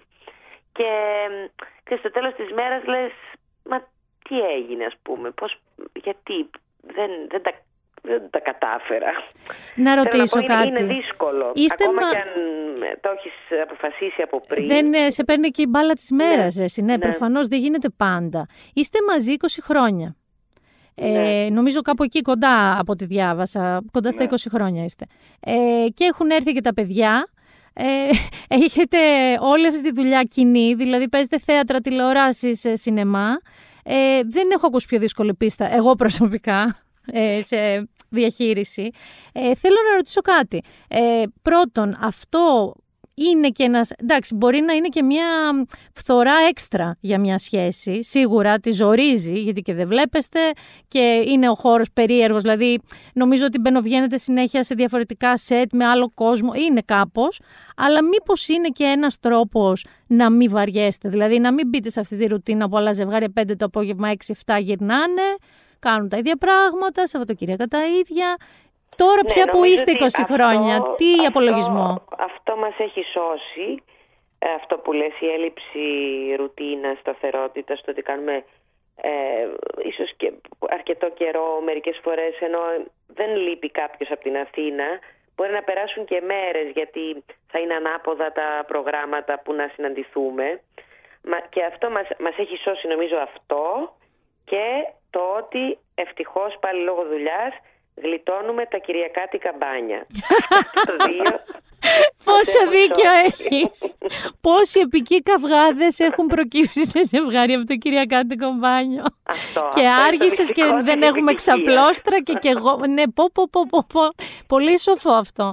και ερχόμαστε τώρα στο, στο κομμάτι του από τότε που αποκτά- αποκτάτε παιδιά και μετά. Γιατί πες ότι πριν είστε ένα ζευγάρι, παντρεμένο ή μη, ε, οκ, ο καθένας το πρόγραμμά του. Χάρηκα που σε είδα Χρήστο μου πριν ένα μήνα, τι ωραία, έλα να το ζήσουμε που τα πάλι. είπαμε. ναι, χάρηκα που τα είπαμε. Όμως ξαφνικά Αλέξανδρος Μαράγδα αλλάζει λίγο το παιχνίδι, είναι game changer. Ε, και οι δύο έχετε προτάσεις, έχετε μια επαγγελματική καριέρα που γίνεται όλο και πιο απαιτητική από ένα σημείο και μετά, που είστε ας πούμε στο μυαλό πολλών σκηνοθετών ή δημιουργών. Ε, πώς το μπαλατζάρετε, δηλαδή τι εννοώ, βάζετε κάτω τις προτάσεις που έχετε και ο ένας τον άλλο δίνει μια προτεραιότητα, πώς το κάνετε αυτή την ισορροπία; Γιατί φαντάζομαι δεν λέτε και οι δύο ε, πάμε να φύγουμε, πάμε να λείπουμε, Κά, κάπως πρέπει να γίνεται μια διαχείριση. Κάνεις πίσω σε πράγματα πια. Ναι, θέλει ένα, έναν οικογενειακό προγραμματισμό πια και για τις δουλειές. Και είναι στιγμές ναι, που ε, ε, πριν τα παιδιά θα μπορούσαν να χωρέσουν πολλά πράγματα και να βρεθεί ένας τρόπος να γίνουν, αλλά τώρα ε, δεν δεν γίνεται να γίνουν όλα. Και ευτυχώς κιόλας με έναν τρόπο. Γιατί κάνεις τελικά αυτό που θέλεις περισσότερο. Επιλογή. Ναι. Και ζεις και λίγο, ας πούμε. Χρήστο. Ας πούμε τώρα αυτό το καλοκαίρι, Ναι. ο Χρήστος, ε, επειδή είχαμε και οι δύο, ας πούμε, ε, πρόταση για επίδαυρο το καλοκαίρι, ε, που, το- κάτι που δεν γινόταν, ε, γιατί και το δικό μου είναι στην Θεσσαλονίκη, στο κρατικό, που Πω, θα πω, πρέπει να ναι. λείψω για τρεις μήνες, ας πούμε. Ε, τα ζυγίσαμε τα αυτά και ήταν μια στιγμή που υποχώρησε, ας πούμε, ο Χρήστος στη δική του Επίδαυρο. ναι, στη δική του επίδαυρο και την παραχώρησε σε μένα. Άρα φέτος έχει Έμιλι επίδαυρος, δεν έχει Χρήστο. Ναι, έτσι πάει. Μια και λέμε για επιλογές, Χρήστο, να σε ρωτήσω κάτι. Γιατί η Έμιλι έχεις κάνει τηλεόραση. Και θεωρώ ότι και τα 97, γιατί το κάνετε σε έναν άνθρωπο με OCD αυτό και δεν ήταν 100 τα επεισόδια. 97 επεισόδια του Έρωτας μετά, ε, ε, από μόνο του έχεις πληρώσει το χρέος σου Ε, στο βέβαια, είδος. σαν να κάνεις πέντε, πέντε σύριαλ. και έκανες και στην Κύπρο, έχεις κάνει τηλεόραση. Χρήστο, εσύ όχι. Γιατί; Έχω κάνει κι εγώ. Έχεις κάνει λίγο, ρε παιδί, πολύ λιγότερο, πολύ πιο μικρές, πολύ πιο επιλεγμένες δουλειέ. Νομίζω έχεις κάνει δύο πα- πακαλιάτιδες, σωστά; Έχω κάνει τρεις παπακαλιάτιδες. Τρεις; Ήτανε, το- ήμουνα και στο πρώτο σύριαλ του Χριστόφορου. Mm-hmm. Ε, το η ζωή μας μια βόλτα, αλλά είχα ένα μικρό ρολάκι βέβαια εκεί πέρα. Ήσουν πιο πολύ στα, στα άλλα δύο. Ναι, ακριβώς. Και τώρα άλλα δύο σύριαλ. Έχεις κάνει κι άλλο που δεν θυμάμαι εγώ; Ε, όχι, έχω κάνει και εγώ κάποια έτσι στην Κύπρο, Μμμ. κάποιες έτσι εμφανίσεις. Αλλά ξέρεις, ε, δεν δεν μετράνε αυτές, γιατί ήταν σε πολύ έκτακτες συνθήκες. Guest, ας πούμε. Ε, όχι ακριβώς guest, αλλά ήταν σε κατάσταση που ήμασταν μέσα στην κρίση που είχαμε φύγει για, για αρκετό καιρό, είχαμε, είχαμε μετακομίσει στην Κύπρο Οκ. για περίπου ένα χρόνο και τέτοια. Οπότε έκανες εκεί δουλειές κάποιες. Ε, Ναι. Γενικά με την τηλεόραση, βέβαια είναι πολύ συγκεκριμένες οι επιλογές σου. Δηλαδή, οριακά τη λες ελληνική τηλεόραση με την κλασική έννοια που λέμε. Ε, την αγαπάς αμέσως πλέον με αυτές τις δουλειές που έχεις κάνει; Κοίταξε, πάντα την αγάπησα την τηλεόραση γιατί πάντα ήμουνα τηλεθεατής. Μμμ. Με την έννοια ότι, πώς να σου το πω, υπάρχει, υπάρχει κάτι σε αυτό το μέσο που μας ε, μαγνητίζει όλους. Και εμείς ε, είμα- είχαμε πάντα τηλεόραση στο σπίτι μας, δεν είμαστε από αυτούς που δεν έχουν τηλεόραση στο Ναι, σπίτι κι τους. εγώ. πολύ, full. Και μάλιστα είχαμε και, πώς να το πω, εμ, ε, ε, ε, είχαμε και σουξέ, πράγματα που βλέπαμε δηλαδή. Έβλεπες Ε, σειρές από Σειρές, πάντα. ε, ξένες, ναι, έβλεπα πολύ και, και ελληνικές. Μμμ. Αλλά τα τελευταία χρόνια κυρίως με το Netflix έχουμε, το έχουμε τσακίσει με την Έμιλη. Έχουμε δει πάρα πολλά Τι πράγματα. βλέπετε πιο πολύ; Ε, Είδος. Η ειδός. Ναι, ναι. Ε, Ε, κοίταξε τώρα τα, τα δραματικά ας πούμε παλιού τύπου σύριαλ δεν μας αρέσουν. Εποχής και εμένα ιδιαίτερα. Ναι. Ε, ε, τι είδαμε Έμιλη την τελευταία φορά, θυμάσαι; Ε, είδες φοβερή ερώτηση. Γιατί και αυτό πια μας πέρασε. Είδαμε, είδαμε, είδαμε. Αχ, είδαμε και αυτό τώρα ναι. Που βλέπουμε ξεχνάς και τι δεν θυμόμαστε βλέπεις. Τι βλέπουμε. Καταναλώνεις. Ε, νομίζω ότι το καλύτερο που είδαμε είναι τη- στην πρώτη καραντίνα, για μένα δηλαδή, το, το- δεν ήταν Netflix όμως, το Handmaid's Tale. Α, το Handmaid's Tale, ναι, εντάξει. Ναι. Βα- βαρύ και ασήκωτο και δυστοπικό, αλλά φοβερό food for thought. Ναι, πολύ καλό. Ε, συνεχίζετε, προλαβαίνετε καθόλου να βλέπετε; Είναι Τώρα μια σταματήσαμε. συνήθεια. Μμ. Βλέπουμε με το σκορδινό τον, ε, στο σιωπηλό δρόμο μόνο και φαντάζομαι ότι και το, της Κοσμοτέ αυτό δεν το έχουμε δει ακόμα. Έχουμε δει πέντε επεισόδια. Δεν, προ- δεν, δεν, δεν- τώρα κάπως Ε, φυ- λείπει και η βγήκαμε από Έμιλη. το Τώρα σπίτι. περιμένω, ναι. περιμένω να έρθει η Έμιλη το Σάββατο το βράδυ για να. Και την Αυτό Κυριακή ήθελα να πω, δει. δεν κλέβετε. Δεν είστε από τα ζευγάρια που ένας Όχι. βλέπει κρυφά από τον άλλον επεισόδια. Όχι, όχι. Ε, στο, στο... Εγώ δεν υπήρχε λόγος που δεν έκανα, κάποιος λόγος ιδιαίτερος που δεν έκανα τηλεόραση. Πέρα από το γεγονός ότι ε, είχα, και άμα δεν υπήρχε και καραντίνα τώρα φέτος, μπορεί και να μην έκανα πάλι. Γιατί συνήθως ξέρεις το θέατρο που κλείνεις πολλά χρόνια πριν, δύο, τρία χρόνια καμιά φορά κλείνεις πριν. Τις Και παραστάσεις, επειδή ναι. εγώ ήμουν από πρόβες σε παράσταση και κάθε φορά ε, υπάρχουν χρονιές που έχω κάνει τέσσερις παραστάσεις ας πούμε. Ξέρεις, που σημαίνει ότι είσαι όλη τη χρονιά από πρόβα σε παράσταση. Ναι, βέβαια.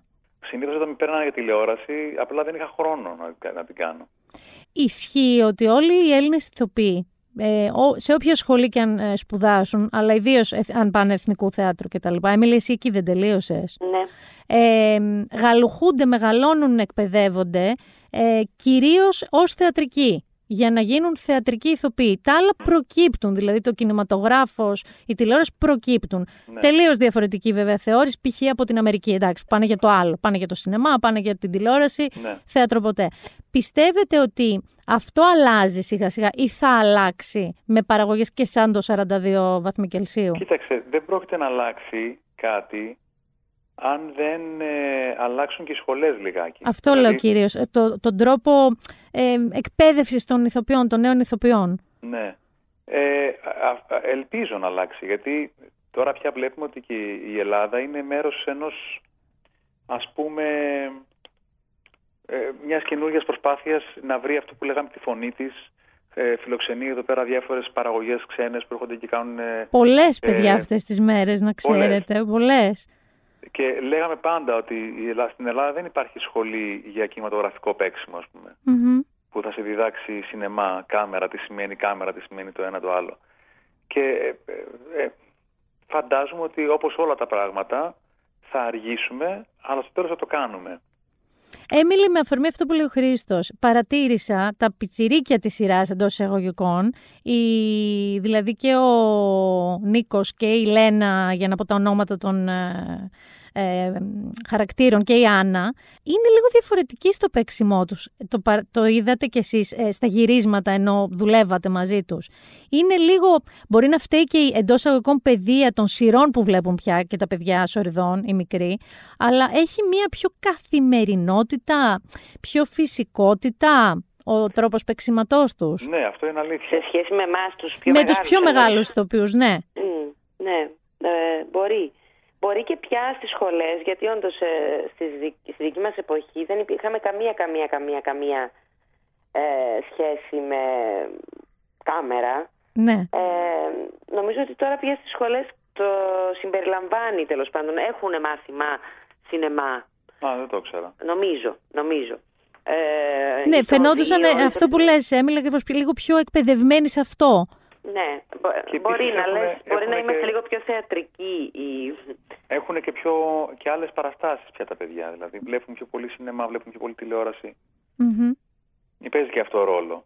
Εμείς ήμασταν και σε μια εποχή που μας έλεγαν, ξέρω εγώ, οι δάσκαλοι μας, μην ακουμπάτε την τηλεόραση, μην πάτε να κάνετε, μην Μη, ξεπουλήσετε. μη σας διαφθείρει. Μη σας Ναι, διαφθείρει αυτό και το σας πράγμα, χαλάσει. Το οποίο είναι πάρα πολύ άδικο και για, το, και για μας και για την τηλεόραση την ίδια και για τον κόσμο. Δηλαδή και για τη ζωή την ίδια, να σου πω. Ε, ισχύει, ισχύει. Ε, έχετε δουλέψει όχι πολλές φορές μαζί, σωστά; Δεν... Ε, αρκετές τώρα τελευταίες. τελευταίες. Στις, ε, αρχικά όχι, αλλά έτσι τώρα τα τελευταία χρόνια έχει τύχει πολλές φορές. Πώς είναι, με ποια έννοια το λέω, ότι συνήθως είναι κάτι που ενδείκνυται; Δηλαδή, ένα ζευγάρι να δουλεύει στην ίδια δουλειά, όχι απλά στον ίδιο τομέα, στην ίδια δουλειά. Δηλαδή, μέσα στους ίδιους 30 ανθρώπους, ξέρω εγώ, κάθε μέρα π.χ. τώρα για τρεις μήνες. Ε, αυτό σας βγάζει έναν καλύτερο αυτό. Είναι βολικό το ότι είστε και οι δύο στο χώρο, άρα συνδιαλέγεστε, αλληλοβοηθιέστε, ή μπορεί να δημιουργήσει και μια έξτρα κόντρα, γιατί μπορεί ο ένας να πει στον άλλον, ε, δεν το έκανες καλά εκεί, ίσως πρέπει να το κάνεις έτσι. Και άσε μας Νομίζω ρε ότι Έμιλη, άσε μας ρε εξαρτάται- Χρήστο. Ε, εξαρτάται κάθε φορά από τη συνθήκη. Δηλαδή και, και για μας όσες φορές το έχουμε κάνει, ε, ποτέ δεν ήταν ε, ε, το ίδιο. Ή δεν υπάρχει μια συνταγή που άμα την ακολουθήσεις θα ε, σου βγει. Θέλω να πω, παλιότερα που ήμασταν και πιο μικροί, που είχαμε δουλέψει σε μια παράσταση, θυμάμαι δεν πήγε καλά. Πήγε. Ήταν ακο- ακόμα νωρίς, ίσως ακόμα είχαμε αναστολές. Άλλες φορές που ε, έχουμε δουλέψει ξέρω, εγώ, με τον Νίκο, τον Καραθάνο, που κάπως στις δικές του παραστάσεις λίγο υπάρχει μια πιο- περισσότερη έννοια για το όλον και λιγότερη για τον εαυτό Ναι, σου. είναι ensemble και όντως Ναι, δεν ξεχωρίζουν. ναι. Κάπως ε, έχει πάει καλύτερα. Μ, Ε, δεν ξέρω. Τα- ο- Τις τελευταίες φορές η αλήθεια είναι ότι είναι όλο και καλύτερα. Υπήρ- Ήτανε χωρίς εντάσεις. Δεν ξέρω αν αυτό. Θα το αυτό μπορεί να είναι και κακό. σκεφτόσασταν να ανεβάζατε μαζί κάτι. Μια παράσταση. Δεν το έχουμε σκεφτεί αυτό ποτέ, η αλήθεια είναι. Ε, και ενδεχομένως, ξέρεις, ε, ε, μι- μικρό θειάσου, ξέρω εγώ, ακόμα και οι δυο σας. Ας πούμε, Ε, Εγώ το- πάντα το βρίσκω αυτό λιγάκι, με φοβίζει λιγάκι, ξέρεις, γιατί είμαστε παντρεμένοι με την Έμιλη. Αλλά το να συνεταιριστείς με κάποιον είναι και τελείως άλλο πράγμα. είναι άλλη πίστα. συνθήκη, βέβαια. Μια άλλο να σε καλέσει ένας σκηνοθέτης που σκέφτηκε αυτό και άλλο να καθόμαστε εμείς με τον Χρήστο να σκεφτούμε. Ναι, ούτε εγώ το έχω σκεφτεί ποτέ. Μου φαίνεται και εμένα λίγο. Ρισκέ. ναι. Είναι, είναι ένα ρίσκο που η αλήθεια είναι ότι ε, άμα είναι να τσακωθείς με κάποιον να συνεταιριστείς, σα μην είναι ο άντρας σου ή η γυναίκα σου αυτός. Ναι, έχεις άλλους λόγους να τσα... για να τσακωθείς. Έχεις και σινεμά όμως, Χρήστο, φέτος. Έχεις και τον άνθρωπο του Θεού. Ναι. Που εκεί πάλι σε σχέση με, την, ε, με τον τρόπο εκπαίδευσής σου είναι επίσης τελείως άλλο και είναι και μια παραγωγή ακόμα πιο μεγάλη. Δηλαδή είχες και Μικη Ρούρκ, ε, είναι στα αγγλικά, ε, μια τελείως άλλη εμπειρία. Βέβαια, είχες κάνει και το Adults in the Room. Σωστά. Και είχες, βρει- σας είχα δει, σα καμάρωσα στη Βενετία. Ήσασταν Αυτό. φανταστικοί. Πολύ κούκλοι και οι δύο. Μπράβο δηλαδή γι' αυτό. Ε, το είχα δει και λέω, κοίτα τι ωραίοι που είναι. Πώς είναι η αίσθηση αυτού του σινέμα; Δηλαδή, πρέπει να αφιερωθείς εξ ολοκλήρου πια εκεί; Ε, δεν μπορείς να έχεις καμία παράλληλη ε, δουλειά Όχι, μπορείς και να αντιπερισπασμό; έχεις. Ανάλογα, ανάλογα το ρόλο που θα κάνεις. Έτσι, Μμμ. δηλαδή, ε, εντάξει, όταν ήμουν εγώ, στο, όταν έκανα το Adults in the Room, ταυτόχρονα είχα και τις παραστάσεις του Μισανθρώπου στο, στο Εθνικό, το οποίο δεν σου κρύβω ότι ήταν κάτι που με τσάκισε. Ναι. Είναι πάρα πολύ δύσκολο να έχεις ένα τόσο μεγάλο βάρος, μια τόσο μεγάλη ταινία και ταυτόχρονα να έχεις κα- κάθε βράδυ θέατρο. Ναι, Ε, πρέπει να και ήταν με- εξοδοτικό. Με τσάκισε και ψυχολογικά και κυριολεκτικά. Δηλαδή, ε, έπαθα και ζημιές. Αλλά νομίζω πως, ε, το- να, ας πούμε, στο, στο Man of God ήταν, ήταν μια πολύ ωραία συνθήκη, μια, ένα πολύ ωραίο σενάριο, πολύ ωραία η σκηνοθέτηδα και όλα αυτά. Ε, ο Άρης, ε, όλοι οι ηθοποιοί που παίζανε εκεί. Ε, εγώ είχα φαντάσου τρεις, τέσσερις, πέντε σκηνές, αν, αν δεν κάνω λάθος. Ήταν έντονες κάποιες λίγο, γιατί Ήταν κάτι έχω έντονες. δει. Ήταν λίγο Αλλά- δυνατές. Ξέρεις, ναι, ναι, αλλά θέλω να σου πω ότι είναι και ένας λόγος για τον οποίο μου αρέσει και το σινεμά ιδιαιτέρως και- και η τηλεόραση άρα. Γιατί ξέρεις, ε, είχα εγώ τα γυρίσματά μου ήταν, δεν ήταν παραπάνω από τρία, τέσσερα, τέσσερις μέρες. Ναι, εκεί. σωστό. Αλλά ήταν, Οπότε, είναι ένα ξέρεις- δυνατό αποτύπωμα όμως. Ναι, γιατί εκείνη την ώρα, ε, ξέρεις, έχεις, έχεις μια σκηνή να κάνεις και την έχεις τώρα να την κάνεις. Ε, δεν σκέφτεσαι ότι εντάξει μωρέ δεν πειράζει, θα το βρούμε, θα τη βρω την, την άλλη εβδομάδα θα τη βρω τη σκηνή, όπως κάνει καμιά φορά στο θέατρο. Εγώ που με Ναι, ναι, τεντεύει. γιατί την εξελίσσεις. Ναι, μεγαλώνει μαζί σου και η σκηνή. Και όχι μόνο, μέρα με επειδή τη μέρα. έχεις, έχεις ε, όλες αυτές τις πρόοδες να κάνεις και έχεις και τις παραστάσεις και όλα και τα λοιπά, ειδικά άμα είσαι τεμπέλης σαν εμένα, λες εντάξει τώρα το ξέρω ότι δεν το έχω βρει ακόμα, Είστε αλλά θα το βρω ρε τεμπέλης. παιδί μου, εντάξει, κάποια στιγμή θα γίνει. Είσαι τεμπέλης και αναβλητικός. Είμαι, είμαι. Σου κάνω μπουνίτσα στη θέση της καρδιάς. Είμαι και εγώ πολύ σε Ωραία. αυτό. Πολύ να καλά. ξέρεις. Είμαι φοβερός procrastinator που λέμε. Αυτό, εγώ είμαι βασίλισσα του procrastination. Ναι. Εξού και φοράω ακόμα pullover, γιατί ένα από τα procrastinations μου είναι ακόμα οι ντουλάπες Οι μου αυτή τη ντουλάπες. στιγμή. Ναι, βέβαια. Α. Τις Α. σχένομαι, ό,τι δεν θέλω δεν το κάνω ποτέ. ε, ε, και έρχομαι μία ερώτηση κοινή. Ε, έχετε ένα ρόλο που τον κουβαλάτε μαζί σας για χύψιο μεγάλο ε, λόγο, όπου και να τον είχατε. Δηλαδή, μπορεί να ήταν σύριαλ, μπορεί να ήταν ταινία, μπορεί να ήταν θέατρο. Ένα ρόλο που μέσα σας κάτι έχει αφήσει, ρε παιδί μου, έχει διαμορφώσει τον τωρινό Χρήστο και την τωρινή Έμιλη. Ε, Εγώ όχι, έχω πιο πολλοί ανθρώπους. Όπως; Δηλαδή έχω ανθρώπους με τους οποίους έχω συνεργαστεί Μμμ. που με έχουν διαμορφώσει νομίζω και που τους κουβαλάω μέσα μου και που παρά να έχω ρόλους. Ξέρεις, εμείς δεν κάνουμε, εμείς κάνουμε και ένα είδος θεάτρου που δεν ε, μας λέει ο σκηνοθέτης ε, μπες από εδώ και πες τα. Δηλαδή η δουλειά πάνω στο ρόλο δεν είναι ανεξάρτητη από τη σχέση μας με τον σκηνοθέτη και τον, και τον υπόλοιπο θίασο. Ε, δεν, δεν κάνουμε δηλαδή προσωπική ερμηνεία Ναι, κατάλαβα. όπως κάνουν ξέρω εγώ οι, μπορεί να, οι star του Hollywood με τον coach Ναι, που που έχουν στις και ταινίες. μπαίνουν αυτοί. αυτοί που- ε, ενίοτε και ανάλογα και με την τεχνική που έχει ο καθένας τους. Πολλές φορές μπαίνουν πάρα πολύ μέσα σε ένα ρόλο και ξέρεις, έχει και ένα Ναι, θέμα να βγεις από γιατί αυτό μετά. Είναι άλλη μια, ε, άλλη μια πώς το λένε, διαφορά με το σινεμά, το θέατρο. Γιατί στο σινεμά κάνεις μια προσωπική ε, ας πούμε ε, ερμηνεία, ενώ στο σινεμά, στο θέατρο, συγγνώμη, κάνεις, προσπαθ... ο, ο μεγαλύτερος χρόνος αναλύσκεται στο να φτιάξεις με τους άλλους ένα σύνολο, να γίνεις ένα σώμα. Να πεις μια ιστορία όλοι μαζί, σαν να είσαι ένας άνθρωπος. Σωστό. Οπότε το οτιδήποτε, ό,τι ρόλο και αν έχουμε κάνει στο, στο θέατρο, δεν είναι άμυρο ε, Τους σκηνοθέτης με τους ανθρώπους, και τους και, τους άλλους. σκηνοθέτες και με τους άλλους ηθοποιούς. Ποιοι άνθρωποι Έχουνε- που είπες πριν ε, έχουν συντελέσει στο να είσαι ο τωρινός ε, ηθοποιός Χριστός Λούλης; Που μου είπες ότι κάποιοι άνθρωποι σε έχουν έτσι ναι, κοίταξε, θυμάσαι. είναι, είναι μετρημένοι στα δάχτυλα του ενός χεριού. Είναι ο Λευτέρης ο Βογιατζής, είναι ο Ζώρικο. Βασίλης- Ο Ζώρικο. Βασίλης ο Παπαβασιλείου, Ναι. είναι ο Χουβαρδάς, Μμμ. είναι ο Μοσχόπουλος, είναι ο Καραθάνος, είναι ο Καρατζάς.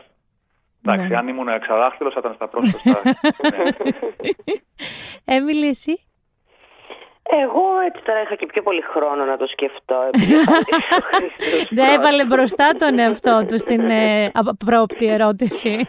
Ε, έχω ας πούμε μια α, στιγμή που την αγαπώ αλλά μάλλον έχει, είναι όχι δική μου μόνο είναι ακριβώς ε, έχει σχέση με αυτό που λέει ο Χρήστος γιατί ήταν ε, τη δεδομένη στιγμή με τους συγκεκριμένους ανθρώπους και δει τον την συγκεκριμένο άνθρωπο που είναι η Λένα Κιτσοπούλου Μμ.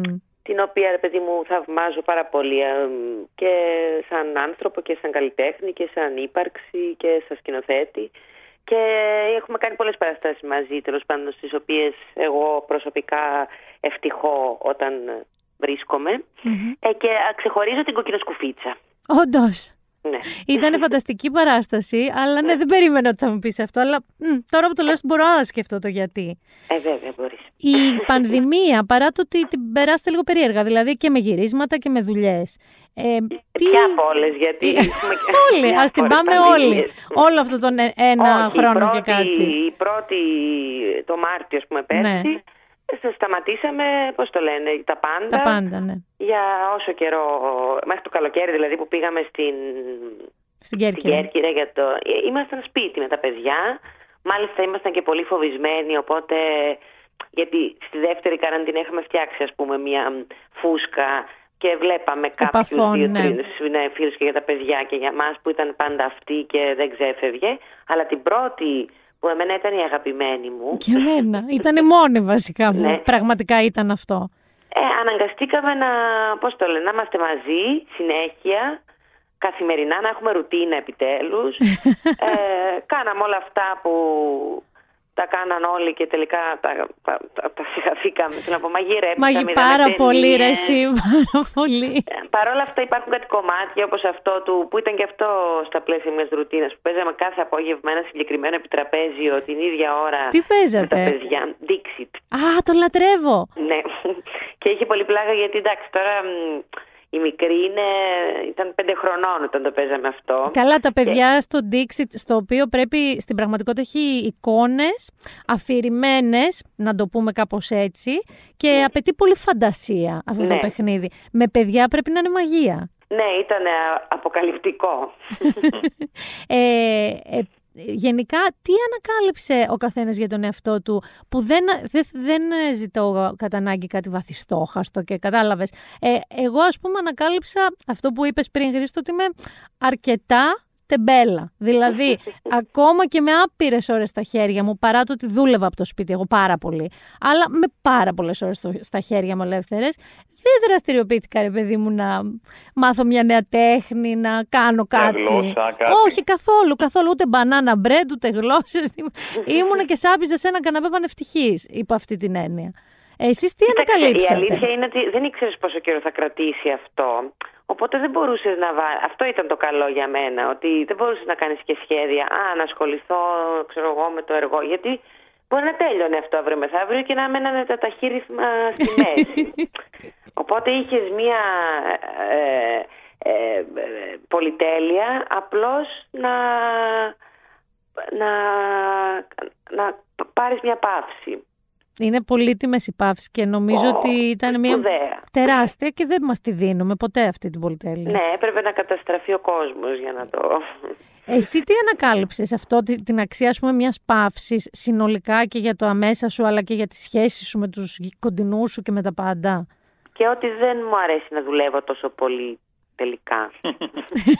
αυτό νομίζω όλοι παιδιά το μάθαμε.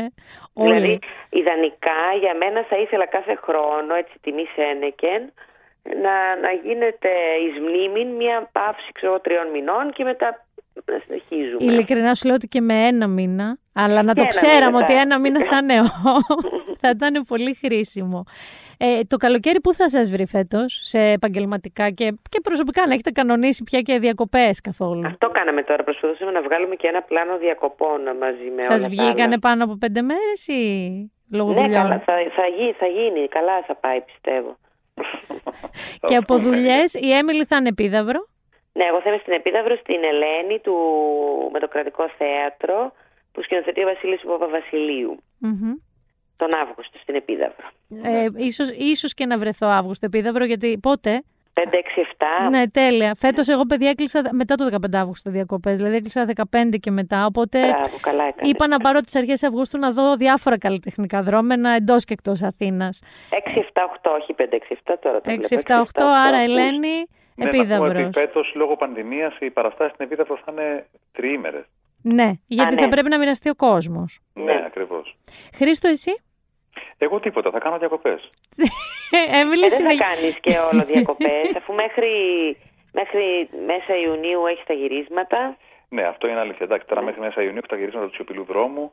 Ε, Μετά έχω κάτι λίγο που έχει μείνει σε κάτι άλλο που κάνω, μια ταινία. Και μετά έχω διακοπές. Δεν μπορείς να πεις για Έχεις και πρόβε για το αυτό που θα κάνετε του χρόνου με τον Νίκο. Α, ναι, σωστά. Θα κάνω την προμηθεία. με το... Βιάστη. Προμηθέα θα ξέρει κάνεις με καλύτερα η καραθανό. Ορίστε, ναι, με, θα κάνουμε το, με τον Νίκο, τον προμηθέα στη στέγη Ωραίο. Και θα ξεκινήσουμε κάποιες πρόβες από τώρα, από τον Ιούνιο, ας πούμε. Βιάστηκες λίγο να πανηγυρίσεις για τις Ναι, φθηνέ βιάστηκα Βιάστηκα λίγο, ναι, διακοπές. έφαγα γκολ στο 90. Ε, τελευταία μου ερώτηση. Λόγω της σειράς αυτής αλλά και άλλων ε, και λόγω της ταινίας σου, Χρήστο και της προηγούμενης ταινίας σου, ε, αποκτάτε, οποιοδήποτε ηθοποιός συμμετέχει σε κάτι τέτοιο, αποκτάτε μια αναγνωρισιμότητα τελείως διαφορετική από το θέατρο. Δηλαδή το θέατρο, ακόμα και το πιο popular έτσι, και το πιο μαζικό να το πω θέατρο, ε, όσοι θέατες και να έρθουν, δεν είναι όσοι θα δουν μια σειρά ή μία Ναι. ταινία ίσως. Ε, αυτό τι σημαίνει για εσάς τους ίδιους σαν ανθρώπους; Δηλαδή τι εννοώ, το ότι βγαίνετε πια στο δρόμο και δει, είστε και ζευγάρι εσείς οι δύο, α, να ο Λούλης με την Κολιανδρή και α, μιλάνε έντονα και α, δεν ξέρω, φάγανε ένα κτηνίδιο, δεν ξέρω τι. Όλη αυτή η, η- η παρακολούθηση και στους δυο σας, έχει καλά, έχει κακά, είναι αδιάφορο, πώς είναι; Μα διάφορο εμένα μου είναι πια. Ε, καλά, μην φανταστείς ότι γίνεται και κανένα... Χαμός. Ναι. ε, ησυχίες. Κάνα Θέλω να πω- τραπέζι πιο εύκολα βρίσκεται τουλάχιστον. Α, υπάρχει και αυτό το θέμα, ναι. Κάτι, έστω κάτι. κα- Ναι, ε, αν μη τι άλλο να έχει και κάτι καλό. Γιατί το άλλο δεν θεωρώ ότι είναι ευχάριστο πολύ. Άλλο να έρθει κάποιος να σου πει ένα αυτόγραφο, Α, μου αρέσατε εκεί. Και άλλο Κοίτα, τώρα να είσαι σε ανάλογα που θα ένα. πετύχεις, γιατί κοίταξε, αυτό είναι, διπλ- είναι μ, ε, δίκοπο μαχαίρι αυτό με το τραπέζι.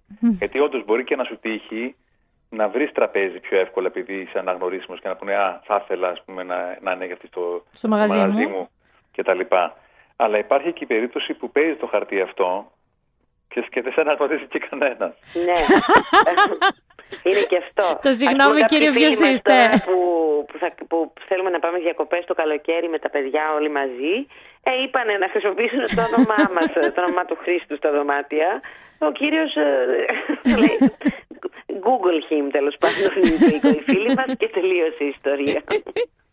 Εντάξει, αυτά είναι και τα ωραία που λίγο σε βάζουν. ε, σε φέρουν και στα συγκαλά σου λίγο. Νομίζω εγώ. Ταπεινή Ναι. μου γνώμη. Αυτό ακριβώς. Ε, λοιπόν, σας ευχαριστώ πάρα πάρα πολύ. Ε, για αυτή Εμείς, την πλάκα είχε κουβέντα. αυτό.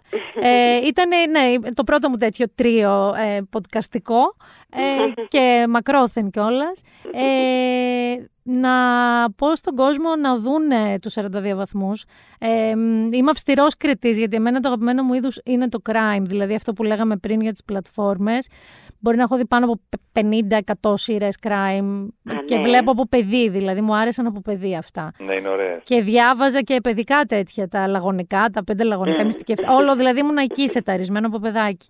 ε, οπότε είναι μια πραγματικά καλή σειρά. Που... Ωραία, άμα το λες και εσύ που έχεις εντρυφήσει. Ξέρεις ναι. τι λείπει από αυτές τις σειρές που το έχει πολύ το 42 βαθμοί; Ότι συνήθως είναι αυτό που είπε ο Χρήστος. Υπάρχει ένας ε, ας πούμε αστυνομικός detective κάτι, υπάρχει ένας δολοφόνος και κάποιοι περιφερειακοί. Εδώ Ναι. δεν υπάρχει αυτό. Υπάρχουν χαρακτήρες που Ναι. χτίζονται και Η αλήθεια διαλύονται. είναι ότι το σενάριο, πέρα από το, όλα τα άλλα που είναι άξια λόγου και πολύ, δηλαδή όπως η φωτογραφία και η σκηνοθεσία, νομίζω ότι το, το πρώτο είναι το, το σενάριο. Δηλαδή είναι πολύ ολοκληρωμένοι χαρακτήρες, Ακριβώς. είναι κάπως φτιαγμένοι με, με αγάπη. Όχι, Και- και είναι μεγαλώνουν. Δηλαδή, κατάλαβες, δεν είναι ένας χαρακτήρας ε, δυσδιάστατος, ξέρεις, απλός που απλά είναι εκεί σχεδόν διακοσμητικά. Ναι, γι' αυτό Εκεί- λέω, τους έφτιαξε με μεγάλη Όλοι, αγάπη όλοι, όλοι. νομίζω ο Σέργιος που τους έφτιαξε και, ε, και κάπως ε, νιώθεις έτσι και εσύ θες να τους υπερασπιστείς άμα είναι έτσι τόσο ανθρώπινοι. Και είναι και ξεκάθαρο σε μένα ότι μία σειρά είναι καλή όταν δεν έχεις favorites. Δηλαδή, δεν είσαι Α, υπέρ βέβαια. ενός. Ναι. Δεν είσαι υπέρ ενός. Δηλαδή, μπορεί, ας πούμε, υπάρχει ένας χαρακτήρας που είναι αρκετά ε, μυστήριος στα πρώτα τέσσερα επεισόδια και λες, εντάξει, αυτός είναι λίγο για πέτα μας σαν άνθρωπος. Και Ναι. τα αλλάζεις όλα μετά. Ναι, Και αρχίζεις Ναι. και παίρνεις το μέρος του. ναι. Και αυτό είναι μια πάρα πολύ ωραία δουλειά. Λοιπόν, εύχομαι να σας βλέπουμε σε πάρα πολύ ωραίες δουλειές. Και μαζί. Ευχαριστούμε. Είστε ωραίοι μαζί, όχι ως ζευγάρι, ως άνθρωποι σε ένα cast. Κάπως μου αρέσετε Ευχαριστούμε μαζί. πάρα πολύ. Και σας εύχομαι όλα τα καλά και λίγη ξεκούραση και Έμιλι, α σας ακουστεί αυτός ο ένας μήνας lockdown το χρόνο. Να το τον θέλουμε. απαιτήσουμε. Θα μαζέψουμε υπογραφές. Εγώ βάζω από τις πρώτες, να ξέρετε, μαζί Ε, σας. νομίζω θα είναι πολλοί που θα το θέλουν. Καλή συνέχεια και, Να είστε καλά, και καλό ευχαριστούμε κουράγιο. πολύ. Και σε σένα. Γεια Γεια σας. σας. Γεια, γεια, γεια. Και αφού ακούσατε όλα αυτά τα ωραία και τα καλά και τα... Νομίζω σας ψήνουν ακόμα περισσότερο όσους δεν έχετε δει το 42 βαθμοί να το δείτε. Ε, εγώ θα σας πω κάτι που σας έλεγα πάρα πάρα πολλές μέρες τώρα, το έλεγα και το ξανά έλεγα για το προσωπικό μου πονάκι. Ε, βγαίνει Λούσιφερ στο Netflix, αυτή είναι η pop πρόταση της μέρας. Αν τον βλέπατε και αν είχατε κι εσείς το ερωτάκι μαζί του, όχι όσο τον Νταμιάνο, να το πω, ο Νταμιάνο εκτόπισε το Λούσιφερ στο μυαλό μου, αλλά, αλλά ε, είναι μια σταθερή αγάπη και ο Λούσιφερ. Αν δεν το έχετε δει, έχετε όλο το χρόνο μπροστά σας να κάνετε binge watching, όλο το χρόνο. Αν όμως το έχετε δει, παιδιά, έρχεται η πέμπτη, αν δεν κάνω λάθος, είναι, μπορεί να σας πω και λάθος, και τελευταία όμως σεζόν του Λούσιφερ, οπότε θα είμαστε εκεί. Ε, δεν ξέρω αν θα σας αφήσει ο καλός σας ή η καλή σας, γιατί βλέπουν άντρες γυναίκες μπάλα. Έρχεται και τελικό Champions League το Σάββατο, αύριο. Έχει και Final Four, μπάσκετ, σωστά. Ε, και σήμερα, ε, Παρασκευή δηλαδή, και Κυριακή. Άρα είναι ένα τρίμερο φωτιά και λάβρα αθλητικά, αλλά παιδιά και Λούσιφερ. Και όχι μόνο Λούσιφερ. Γιατί αυτό που περιμέναμε φυσικά και ανακοινώθηκε στο Vodafone TV το Σάββατο στις 29 Μαΐου στις 9 η ώρα. Εκεί μπορεί να κοντραριστείτε για τον τελικό Champions League. Έχει Friends Reunion. Vodafone TV Σάββατο στις 9 η ώρα το βλέπουμε και μετά θα μπει στην on-demand λίστα της Vodafone TV.